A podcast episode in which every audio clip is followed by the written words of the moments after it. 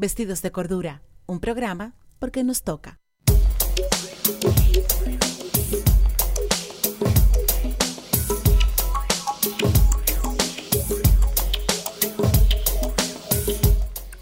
Buenas noches, aquí estamos en Vestidos de Cordura, el primer programa del 2018. Así que felicidades, eh, Orlando, nuevo año. Me acompaña mi querido Orlando, feliz año nuevo. Feliz año. Está de estreno.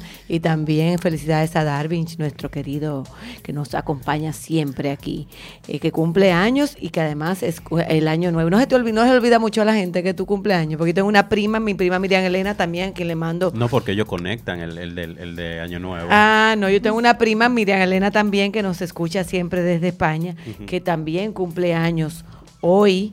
Y que bueno, mira, yo que me estoy acordando, tú sabes que siempre se le olvida a uno el cumpleaños de los dichosa gente que cumplen el día 2. Ujú. Y me acuerdo yo del de Darwin y a mi, a mi pobre prima Melen, que, que no la saludé por el grupo de los primos. Así que entró en un rato, eh, lo haré aunque sea, porque todavía nosotros, para nosotros día 2, aunque ya para ella es el día 3 que está en España. Señores, y bueno, Tú sabes que a mí me encanta el tema del 31, y yo creo que dije en el programa pasado que era mi fiesta preferida, porque es esa fiesta donde tú celebras como que terminas un año y empieza otro, y de alguna manera uno siente como que las cosas se acaban y terminan, pero es un ciclo como que sigue igual. Claro. O sea, yo me propongo muchas cosas, eh, no para cumplir, yo no me pongo tantas metas y menos metas a largo plazo, pero sí hago un ejercicio interesante eh, que trato de que todos los años te- eh, tiro papeles que ya no uso, or- organizo un poquito en mis casas, mi gaveta y cosas como para arrancar el año, tú sabes, como más organizadamente.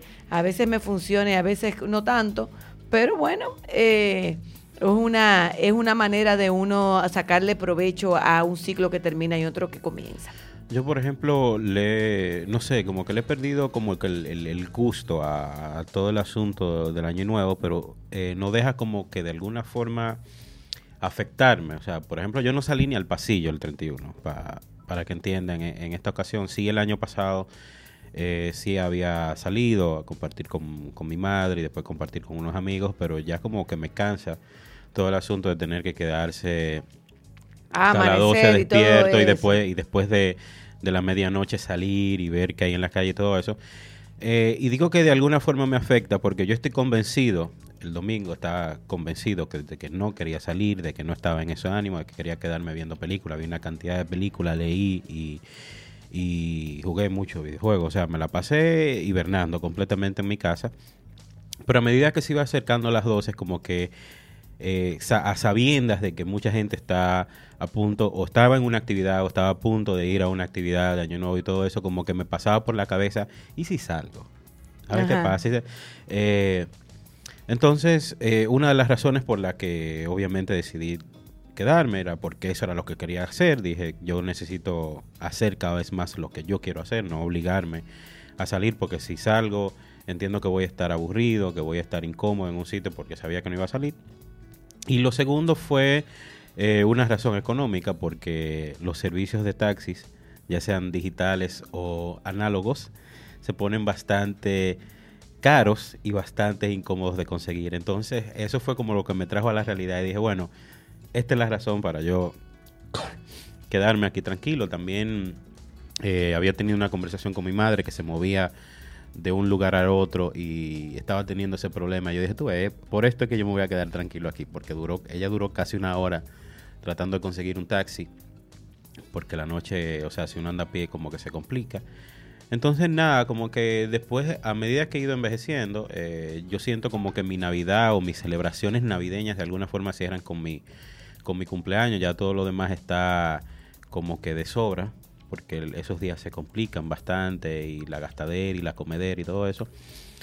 Entonces, sí, o sea, eh, igual el lunes salí a ver si el mundo todavía estaba allí, como dice, eh, parafraseando una frase del libro de Saramago, Ensayo sobre la ceguera, eh, Ay, sí. porque no salí, literalmente no salí, o sea, mi apartamento da acceso a un pasillo que después da acceso a la calle y yo no ni yo no salí al pasillo el domingo Mira, a mí me completo. ha pasado una cosa. Yo tengo ya un par de años que tengo la suerte de pasármela en Puerto Plata y es muy tranquilo para mí porque eh, nosotros eh, vamos, a, eso, es, eso es un complejo que es bastante familiar y ellos eh, hacen una cena, la cual es bastante económica en comparación con los lugares que hay aledaños, porque como decía, es un ambiente familiar, tomamos, qué sé yo, es algo bastante que cada cual se viste como quiera, ponemos, uno se pone algún sombrero jocoso y cosas de esas.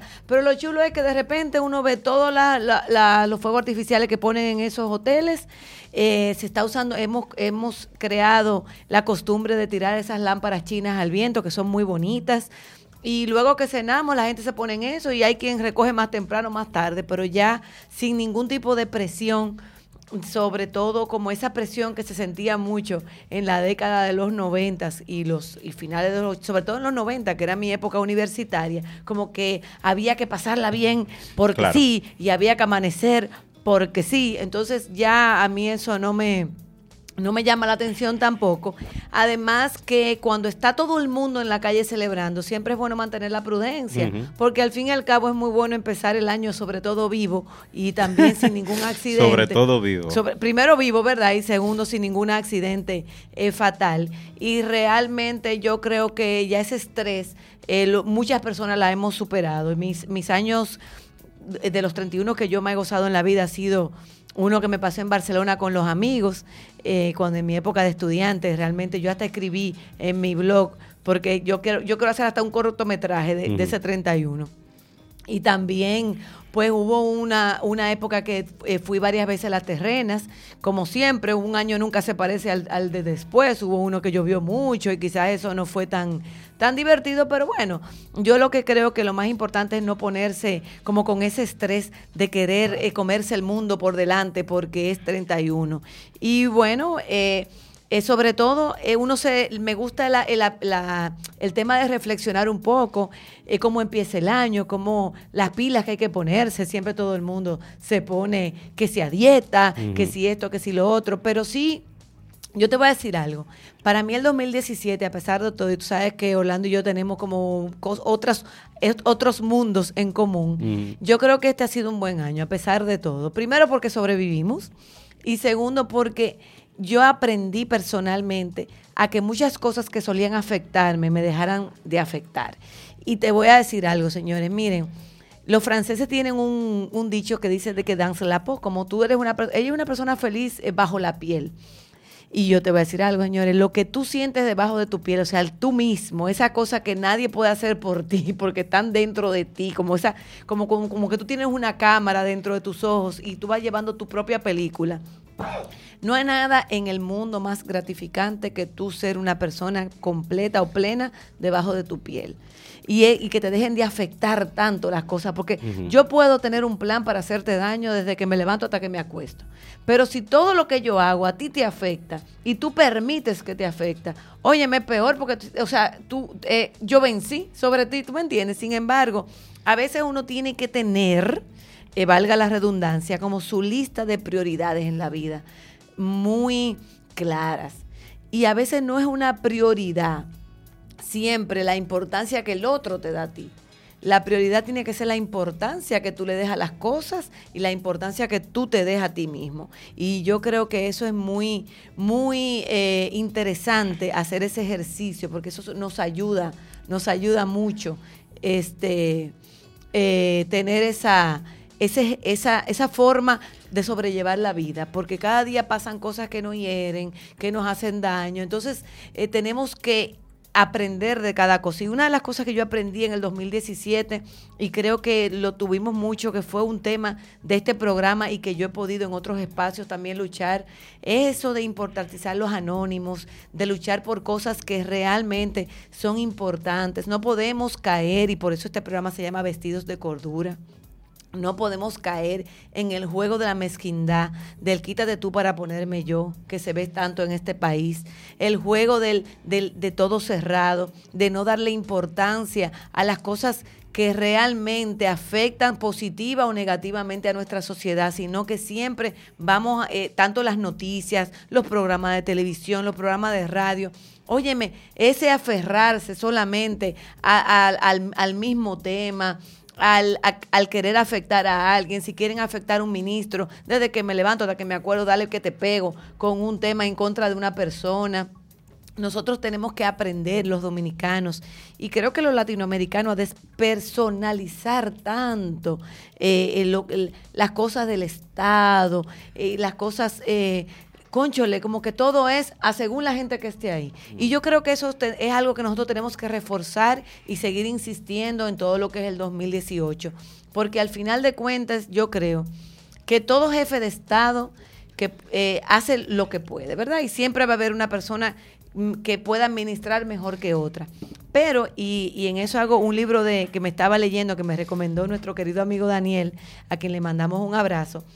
Un, un libro que habla sobre el gobierno que tuvo el pasado presidente de Uruguay de Mujica, en el que independientemente de lo que relata, de cosas hasta incluso jocosas eh, del presidente, decía unas frases que él mismo...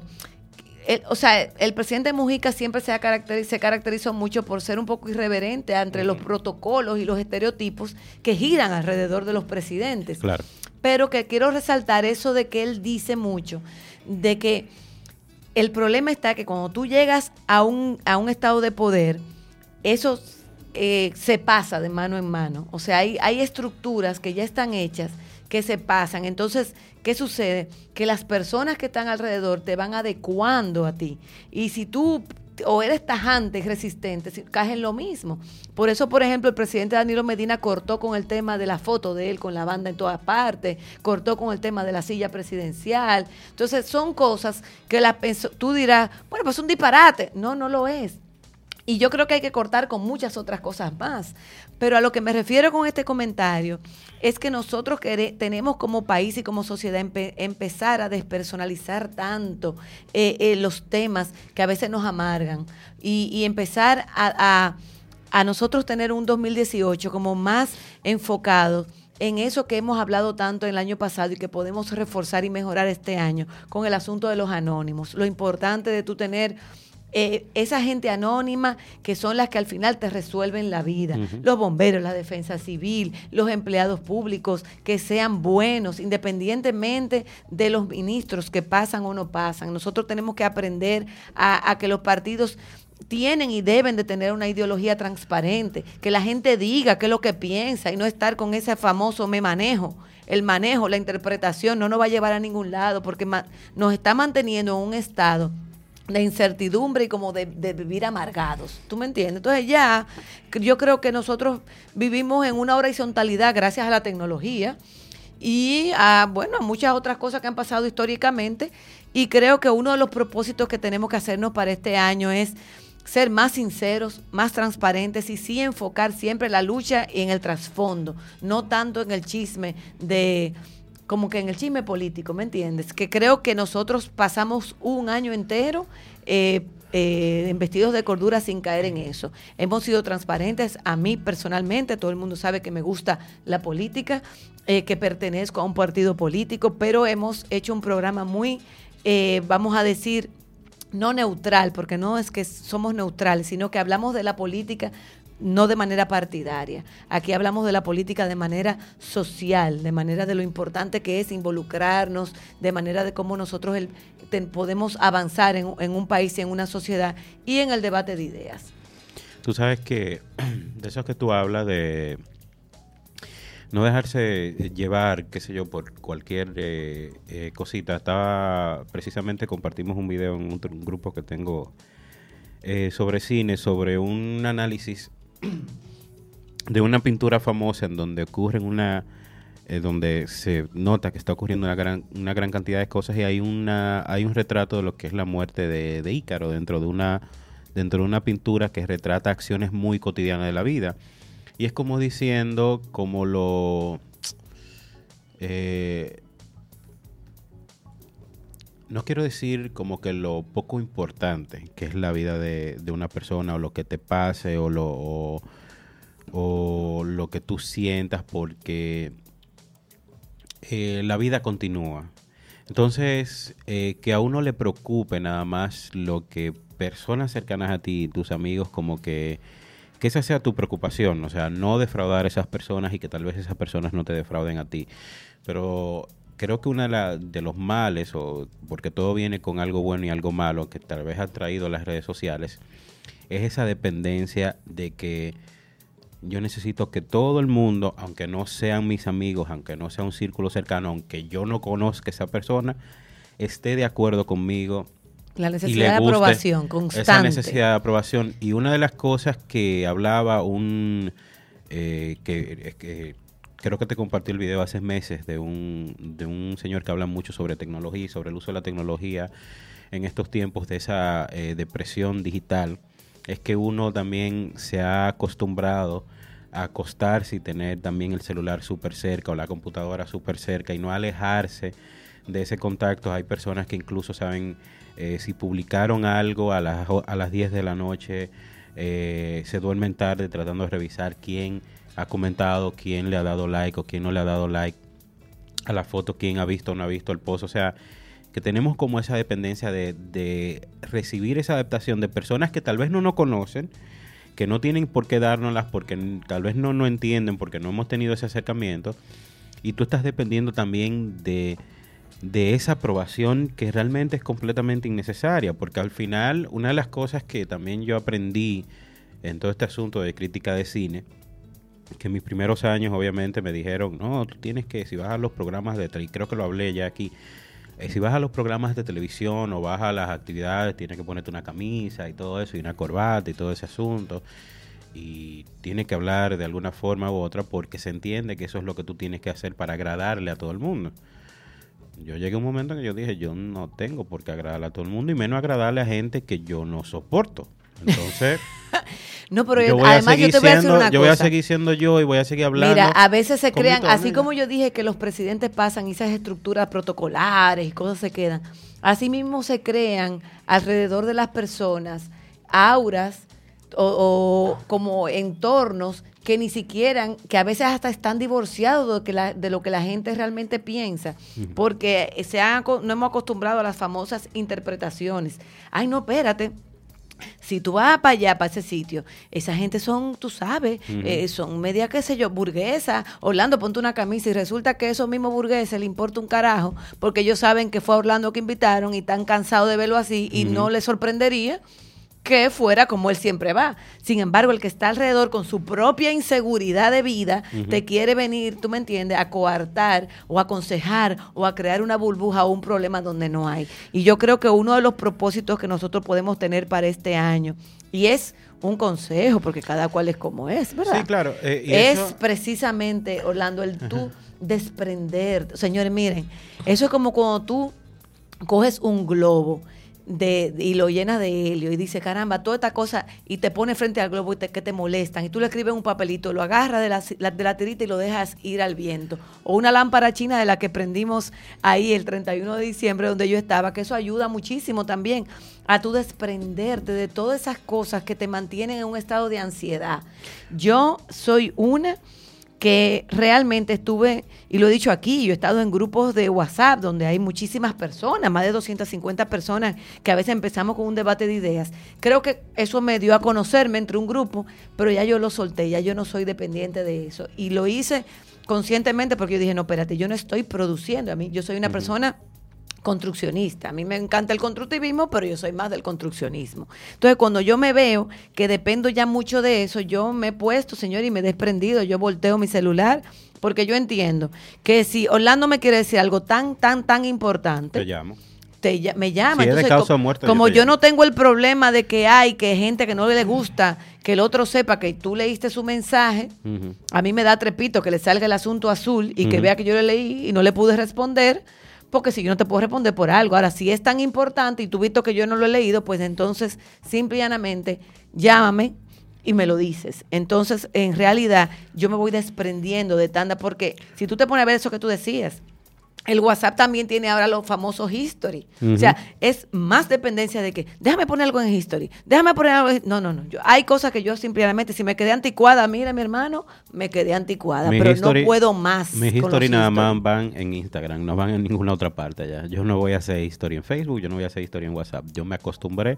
O sea, yo eh, siempre hago el cuento de, porque hay muchas personas que inicialmente, como siempre pasa, odiaron los stories de, de Instagram porque dicen, ay, quieren, a- quieren quitarle el, el- el mercado a, ay Dios mío, Ah, Snapchat. a Snapchat. A mí, en, en- en mi caso, y, y es lo que yo digo cuando también voy a un lugar y no me siento cómodo, yo no abro las redes y hablo mal de ese lugar, yo simplemente no vuelvo, porque no es mi sitio de estar cómodo ahí. Entonces, ¿qué sucede? Yo abrí Snapchat, no lo entendí, no entendía qué era lo que yo iba a hacer con esto, lo cerré y lo borré de mi celular. Y. No tengo nada en contra de la aplicación, no tengo nada en contra de las personas Yo que no lo estoy en utilizan. Snapchat. De hecho, eh, disfruté mucho de ver gente que hacía cosas con filtro y todo eso. Incluso hay un compañero de radio en Fidelity que eh, casi lo atracan en el, en el, en el, en el faro a Colón y encontraron al ladrón porque él estaba haciendo un Snapchat ahí mismo. Entonces, whatever. Pero entonces cuando Instagram hace esta opción, yo la probé, comprendí que era lo que se hacía en Snapchat, pero me lo pusieron, eh, como se dice, para bebé y lo utilizo. Y me gusta utilizarlo. Y, Yo te voy a decir una cosa, yo soy en, esa, en eso muy desprendida. Yo me acuerdo cuando todo el mundo estaba con la fiebre del famoso BB Chat Mm. y que te compre un BB para nosotros todos hablar. Yo le decía, no. ¿Eh? Nunca compré un BB. Yo, tampoco. Digo yo, pero ¿y por qué? Si, si cuando eso es- uno usaba, creo que el, el Hotmail, que tenía su, su. WhatsApp, no sé, yo, no- bueno, su- la cuestión es que yo Messenger. nunca, el Messenger, yo nunca me sentí tentada a tener un celular que no me gustaba su interfase, obligada para estar donde están los demás. Yo en realidad creo que ya, ah, yo tenía el G-Talk, o sea, no, no, no hay necesidad. Y mira, te voy a decir algo, me he desprendido, yo por ejemplo uso los broadcasts, uso el WhatsApp, pero no me la paso todo el día. Es verdad que a veces me pierdo, que los cumpleaños, que duré dos días en verlo, pero bueno, yo te voy a decir algo, mi amor, eso es lo que hay. Yo no, el tiempo que le dedico, porque yo lo que hice fue una sumatoria. Yo empecé a decir, pero ven acá. Yo abría el cel- el- el- el- la computadora y en vez de tener algo interesante, siempre me encontraba o con el, o con el web messenger del WhatsApp o con el tema del, del Facebook. Y claro, en lo que respondía mensajes, venía que yo qué, veía un tiempo, se me iba, qué sé yo, una hora, dos horas.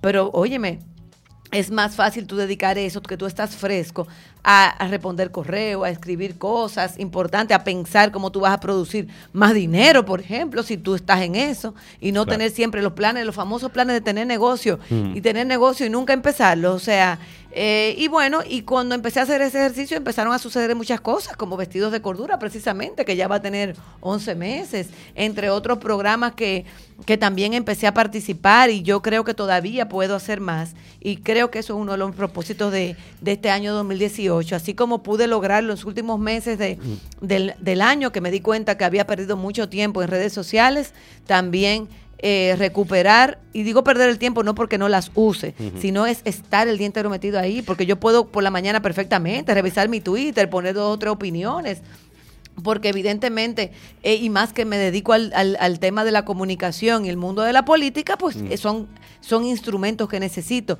Pero dedicarle tantas horas, cuando yo le puedo dedicar, por ejemplo, a cosas que, bueno, tú y yo sabemos que hemos producido materiales bien interesantes, o sea que no, ese es uno de los propósitos que yo creo interesantes para el 2018. Pero fíjate que eh, yo creo que se, pu- se pueden hacer las cosas. Lo que pasa es que hay gente que se deja envolver y entiende que... eh, porque a mí me parece fascinante la procrastinación. A mí eso me parece eh, fascinante, pero todo, como todo, hay que saberlo manejar. Tampoco uno puede estar sin soltar el trabajo 24/7. Eh, entonces yo, eh, y como creo que hay muchos en esta en esta nueva generación, con los empleos que se han creado del community management y todo eso, que por obligación desarrollamos la capacidad de estar 24/7 en las redes sociales mientras tenemos que estar desarrollando eh, campañas o escribiendo cosas o leyendo cosas o buscando, haciendo el famoso cool hunting para crear contenido para esas redes sociales y, y lo menciono porque yo creo que quedé afectado de ese tiempo que hice ese tipo de trabajo, porque ahora no es que yo eh, dependo de que de ver todos los likes que me den y todo eso, pero sí tengo la maña de constantemente chequear mis redes sociales. No me afecta en lo absoluto No, yo lo hago también.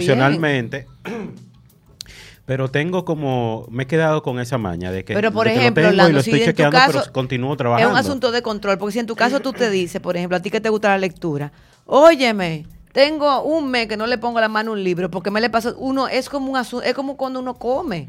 O sea, tú dices, bueno, estoy bebiendo mucho refresco, déjame yo empezar a, a- a beber más agua. Pues es lo mismo. Cuando tú tienes un tiempo que tú dices, pero ven acá, han pasado meses y yo no me he leído nada interesante. O yo, a mí que me gusta escribir, me gusta también leer. No tanto como tú, pero también leo. O investigo, porque es que cada cual.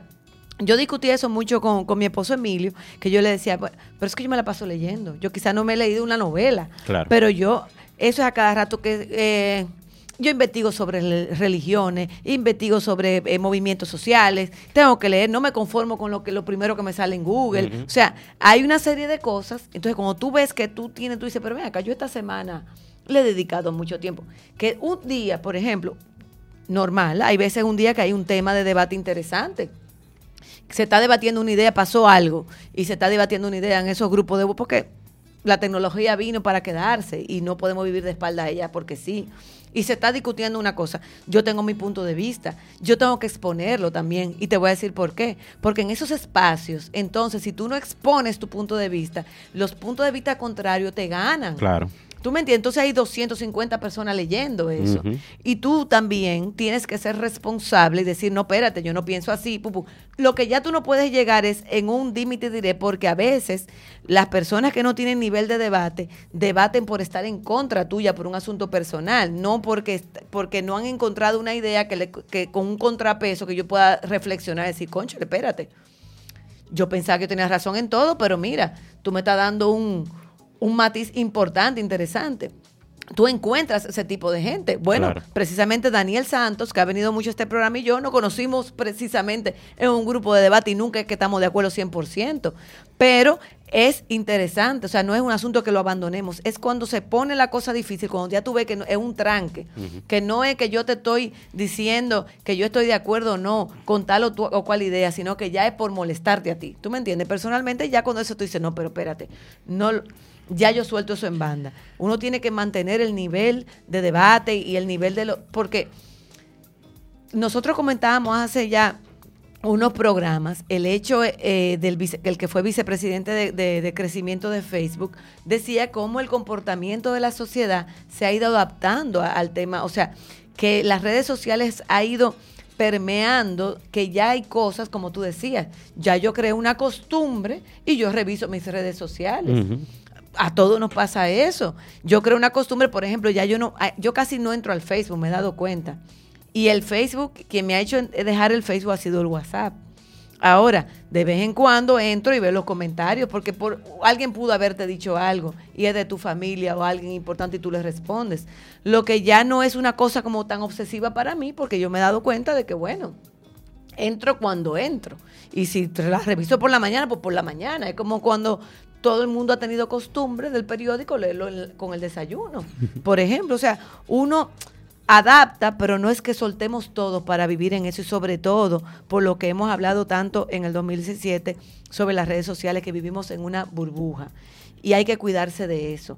Si nosotros, si el Facebook tiene controlado el tema del crecimiento y también se tiene controlada la información, en un momento dado quizá no nos importe, pero el día de mañana puede que a nosotros solamente nos esté llegando la información de solo un lado de las ideas. No, y todo el asunto de la neutralidad de la red en Estados Unidos puede llevar rápidamente precisamente a eso, a que quien pague más, y obviamente ya sabemos quiénes son las, las personas que tienen mucho más dinero, quien pague más es que va a tener eh, la potestad de difundir su información. Con todo Claro, el porque es como que te etiquetan, por ejemplo, ya eh, yo tengo, yo puedo tener cuatro mil amigos en Facebook, tres mil amigos en Facebook, pero resulta que ya me tienen etiquetada.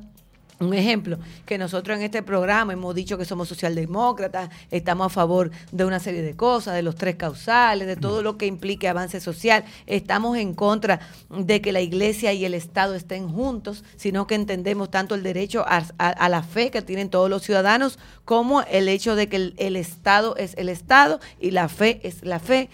Pero, por ejemplo, esa idea puede decir, bueno, pero lo que están pensando Claudia Rita y Orlando quizás afecte nuestros intereses. Porque nosotros queremos eh, mantener a República Dominicana dentro de un Estado conservador, porque eso nos conviene. Pues bueno, el programa de ellos, que sale de 7 a 8 todos los martes, y le dan un share por Facebook, que nada más lo vean el mismo Orlando, los tres que trabajan con ellos y punto. Ellos pueden controlar eso perfectamente, sin ningún problema, porque para eso tienen el control. Pero eso tiene que estar identificado. O sea, no es que nos vamos a volver ahora paranoicos, pero son cosas que tenemos que tomar en cuenta. De vez en cuando salirnos un poquito de la burbuja, eh, buscar otros medios de información, este, hacer búsquedas. O sea, concho, le está en un poquito a nosotros adaptar, o sea, de repente como despertar, bebernos la pastillita. ¿De cuál color era la de Matrix? La que te sacaba del... ¿La verde o la, Eh, o la azul? No, e- era la roja o la azul. Entonces, eh, no recuerdo cuál era que hacía cuál, pero Morfeo le ofrece a Neo la oportunidad o de despertarse o de seguir viviendo la realidad, entre comillas, de la Matrix. Y una, una te llevaba a otra cosa, no recuerdo cuál color era que llevaba al otro, pero sí, es una, esa es una analogía súper interesante porque es precisamente eso, hay personas que prefieren eh, eh, la pastilla de continuar consumiendo lo que, lo que más le conviene y es un- uno, uno de los análisis que he llegado también a través de, de la película más reciente de Star Wars, de la Guerra de la Galaxia, eh, de The Last Jedi, que tal vez una de las...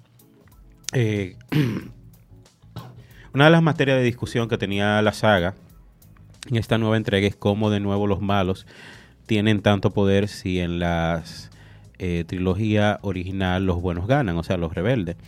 Entonces yo me parece una analogía interesante de lo que es la ultraderecha y de lo que son los liberales o los irreverentes o nosotros los rebeldes, los que estamos dispuestos a cambiar con, con los tiempos y todo eso. Y es porque es más fácil convencer a las masas de que todo siga igual que convencerlas de que hay que cambiar, de que hay que cambiar Claro, algo. Sin embargo, la Entonces, gente siempre quiere cambio, aunque sea la quiere palabra cambio, nada más. exacto, aunque sea la palabra, pero entonces eh, Nos eh, resistimos lo que, al cambio Lo también. que más, lo que más prefieren que todas las cosas siguen, sigan igual son precisamente los de la ultraderecha, las personas que, que, por ejemplo, tú lo ves en mensajitos muy pequeños, personas que son supuestamente liberales o progres, como le dicen, los machos progres o las mujeres progres, que cuando te hablan precisamente de los piropos y de todas las cosas de las mujeres que nosotros lo hemos venido hablando en todos los programas, te dicen, sí, pero ahora cualquier cosa es un acoso.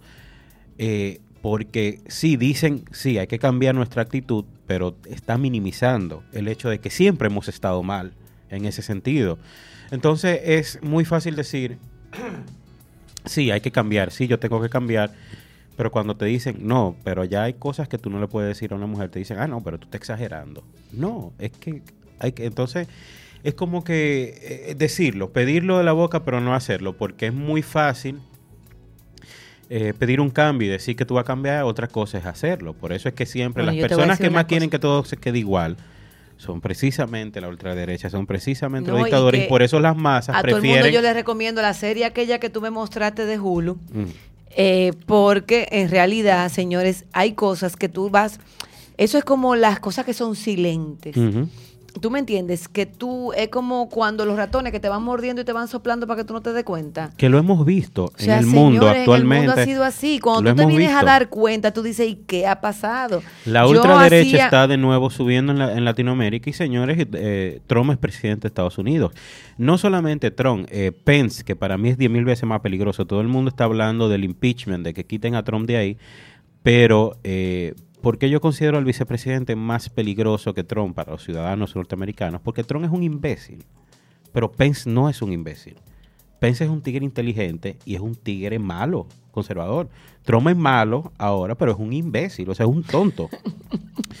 Entonces, eh, son gente que ha, que ha subido de una manera silente por un odio crecido por esa misma gente hacia eh, las políticas de cambio que le ofrecía un gobierno de Obama al, a la Mira, comunidad estadounidense, porque nada que ver para, para Latinoamérica. Pertenece a algo que yo oí al amigo Pablo Macchini eh, hablar hace un tiempo y me recomendó unos textos, ojalá un día poderlo traer aquí al programa, sobre el tema de la sociedad del espectáculo. y, y te voy a decir algo, eso no empieza desde ahora. Los textos que él me recomendó son de los años 60 y 70. Y la cosa está tan difícil y y tan complicada, porque te voy a decir algo. Tú sabes la cantidad de gente que dice así, pan, mira, tenemos un, un, un expresidente Mujica, ¿verdad? que fue un hombre que viene de una guerrilla, de una lucha, de una lucha de clase, de una persona que fueron perseguidas en la, en la dictadura, él era como era, se le presentó la situación, pan, sale presidente. Claro. Ok. Y hace lo mismo que Mandela, dice, no, yo no voy a promover el odio, porque claro, cuando tú has sido preso y perseguido toda la vida, la- mucha gente espera que tú llegues pues a, A- castigar. apabullar. Pero ¿qué pasa con eso, señores? El que llega a castigar entonces no llega a resolver, porque llega a hacer lo mismo que hizo el otro, y tú no puedes caer en ese juego. Claro, los que estuvieron muchas veces contigo a veces se quejan y dicen, ah, pero mira ahora, no. Es que tú tienes que mantener una neutralidad, porque si tú te tomas el poder con un resentimiento social, entonces tampoco estamos en nada. Y tú sabes Eso que- por un lado, pero a lo que voy con eso es que ya como funcionó eso, entonces la gente te dice, ah, no, pero tú no eres de izquierda, porque lo, izquierda verdadero era una persona como, como en Mujica, que andaba en un cepillito. No, es que él era así y no iba a cambiar porque Claro. se hizo. Pero no es verdad. Eso es una que si tú- condición de él, no es una carro- condición de ideales. Exacto, yo tengo un carro de una forma, ¿tú me entiendes? No me venga que lo voy a venir a cambiar por otra, porque entonces mira lo que ha pasado, que ahora la gente ve que eso funcionó, entonces viene el allantoso. Claro. El que quiere hacer eso, tirarse la foto, que es lo que comentábamos antes de entrar al programa, la gente que ve que salir resolviendo y cosas en la fotico y ponerlo en la fo- eh, y ponerlo en, la- en las redes sociales dicen ah pero este tigre resuelve señores estamos en el mundo del bulto Claro. Así como la gente se te tira una foto al lado de un carro o en una o al lado de qué sé yo qué que estaba pasando por ahí, después te la saca cuatro meses después de que estoy aquí en Punta Cana, pero fue realmente que fue hace seis meses. Tú me entiendes y te vuelve y te repite una foto para pa llantar, que a cada rato que se va. Óyeme, así mismo está pasando en el tema de la política. La gente eh, eh, quiere ser el que más resuelva, ven que una, el, el tema de música funcionó, entonces quieren ser sencillo también y no son sencillos nada. Ahora que está la hipocresía al, al, al tiro de G. Sí, yo, eh, eso era una de las cosas que, que creo que es lo único que le puedo destacar, por ejemplo, a Obama, porque no gobernó para mí, no gobierna para Latinoamérica, pero él, muchas de las personas de Estados Unidos, de los especialistas, dicen que humanizó el cargo.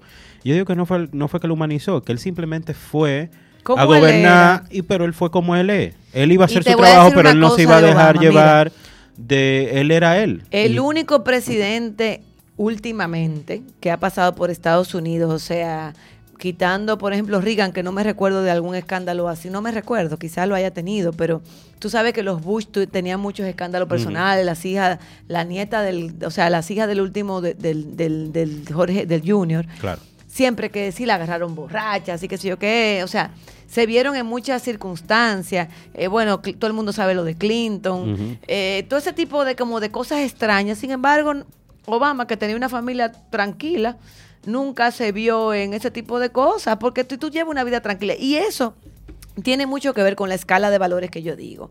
Mira, por ejemplo, a veces vemos, no, que fulano, que es un buen ministro, que es un buen gerente. Yo te voy a decir una cosa, tú podrás ser un buen gerente y tú podrás hacer lo que tú quieras. Puede ser eso o puede ser que tú me estés allantando. Porque si tú tienes los cuartos y todo el apoyo del mundo, cualquiera así es un buen ministro. Entonces, yo considero que por eso es que nosotros ins- insistimos mucho desde programas así como que hay que ver las cosas con cordura, que las instituciones del Estado tienen que tener el presupuesto que necesitan y que le corresponde según las necesidades del país, no según de que si tú eres amigo o tú no eres amigo del presidente. Eso tenemos que cambiar esa vaina en este país porque no es un asunto de que, ah, que fulano es amigo mío o que te cae mejor o que te cae peor. Así no que vamos para ningún lado, eso es una. Y por otro lado, también usted tiene que ver cómo la gente vive. Si usted ve que hay una persona que nada más para, tener, para emplearte a ti, para emplearte, tú tienes que tener condiciones físicas, casi que si tú fueras modelo o modelito de John Casablanca, piénsatelo, piénsatelo, porque si esa persona llega al poder, ¿cómo tú entiendes que va a ejercer el poder? Inclusivamente, no, no, porque si una gente hasta para hacer protocolo de una cosa, a mí no me traiga, oye gente que tiene la vida entera trabajando y que conocen compañeros de los partidos, a mí no traiga fulana que gorda, óyeme, así no podemos ser. Esas son, esas son escalas de valores importantes. Tú dirás, ah, pero que eso no, sí es importante, miren a Trump dónde está. ¿Tú me entiendes? ¿Quién es la mujer de Trump? Una modelo que no le importa nada esa vaina. ¿Cuál es la vida que tiene? ¿Se refleja en su mandato? Se refleja.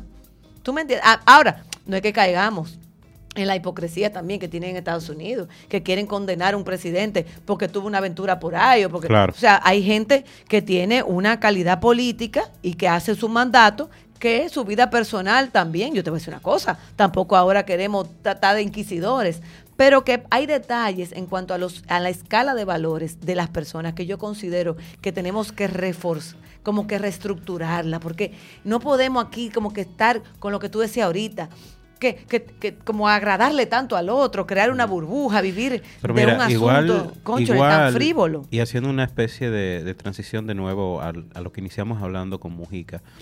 Igual hay muchas personas criticando a Donald Trump y obviamente a toda su familia precisamente eh, por esa poca empatía que tienen, que se le ve, se le ve el refajo de- del clasismo, del racismo y de, y de todo lo que tienen a él y a, y, a, toda su familia. Pero hay muchas personas que también, y por eso creo que hay personas así en el poder, y por eso creo que hay personas así relevantes en el mundo, porque te dicen, ay, mira Mujica, mira qué humilde, mira, anda en un cepillo, mira, mira, eso todo el mundo tiene que ser así, y lo estás diciendo desde un iPhone 10, desde andar en una jipeta eh, inmensa y de vivir en una mansión y de, y de mirar precisamente desde arriba con tu nariz parada a personas que son sem- similares a Mujica. Claro. Pero Mujica, ay no, míralo cómo él anda. Entonces, son personas que secretamente admiran o quisieran tener la potestad económica o de poder o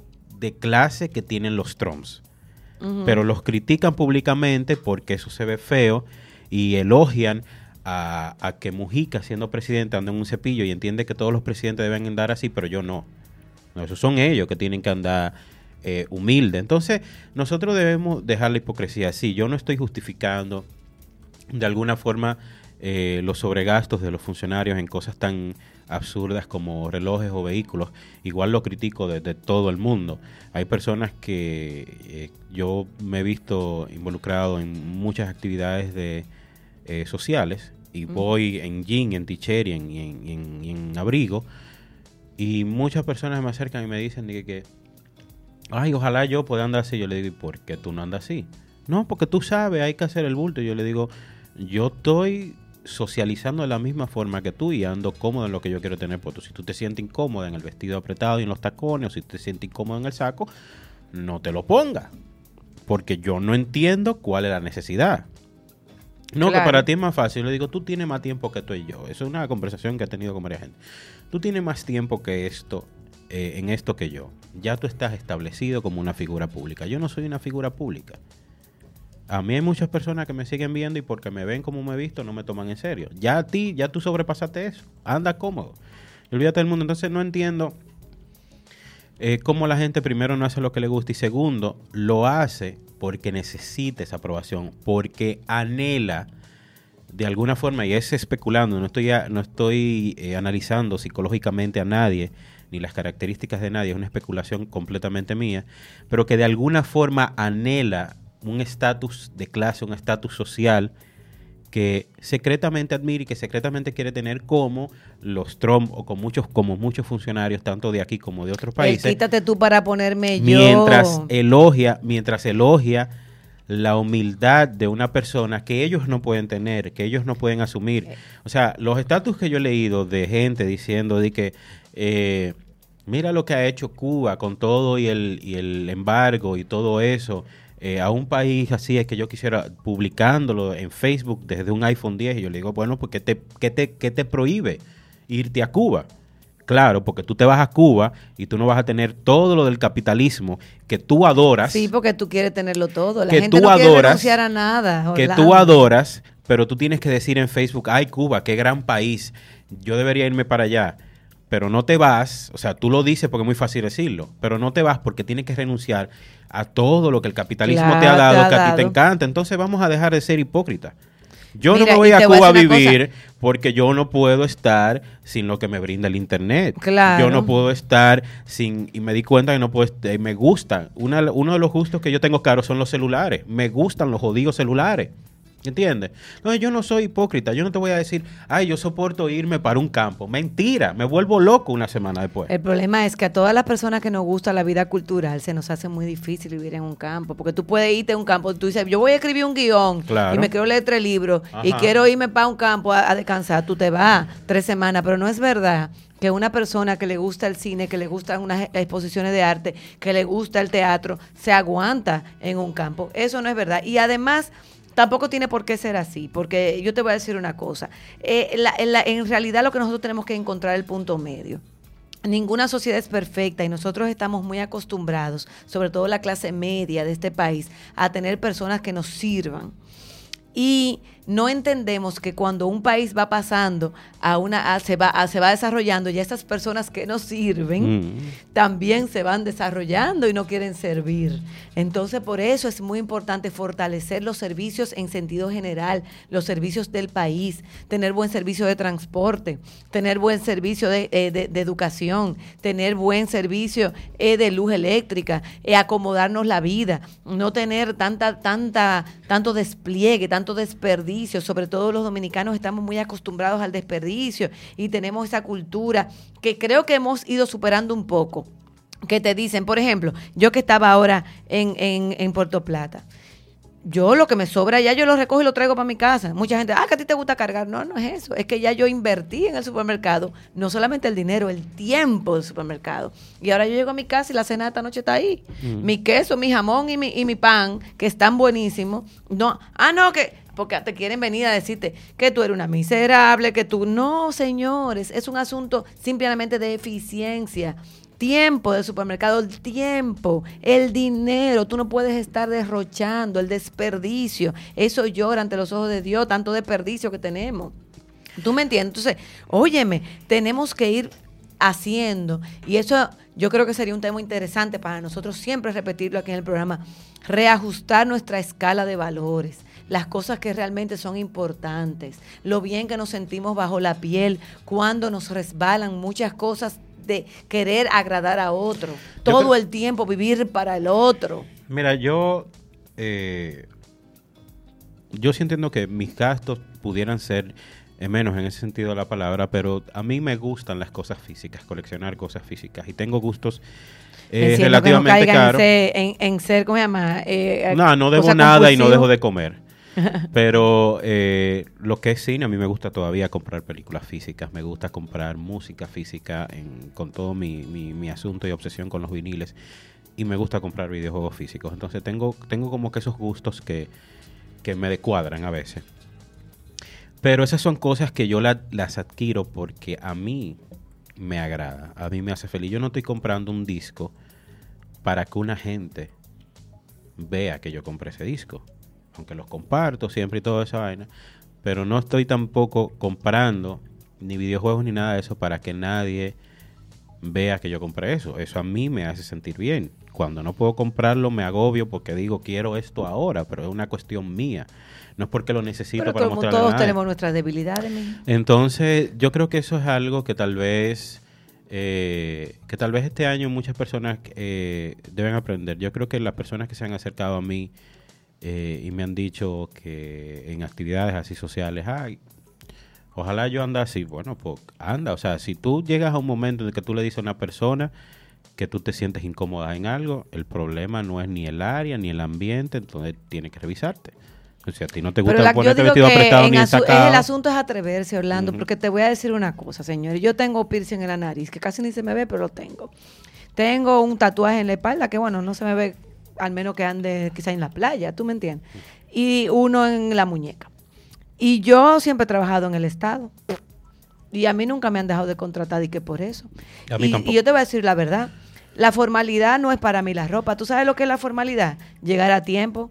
La formalidad es usted cumplir con sus compromisos. La formalidad es usted entregar un trabajo cuando usted dijo que lo iba a entregar. Esa es la formalidad. Yo he visto gente que anda pepillita, como decimos los dominicanos, y son allantosísimas y, uh, uh, y te marean, como dicen, como decimos aquí, te marean y no terminan las cosas a tiempo y viven en una informalidad de vida, en un desorden de vida, pero siempre están perfumaditos, bien cosillos No, claro. Y son y yo conozco gente súper y allantosa, exacto, súper allantosa. ¿Tú me entiendes? O sea que la formalidad también, volvemos a la escala de valores.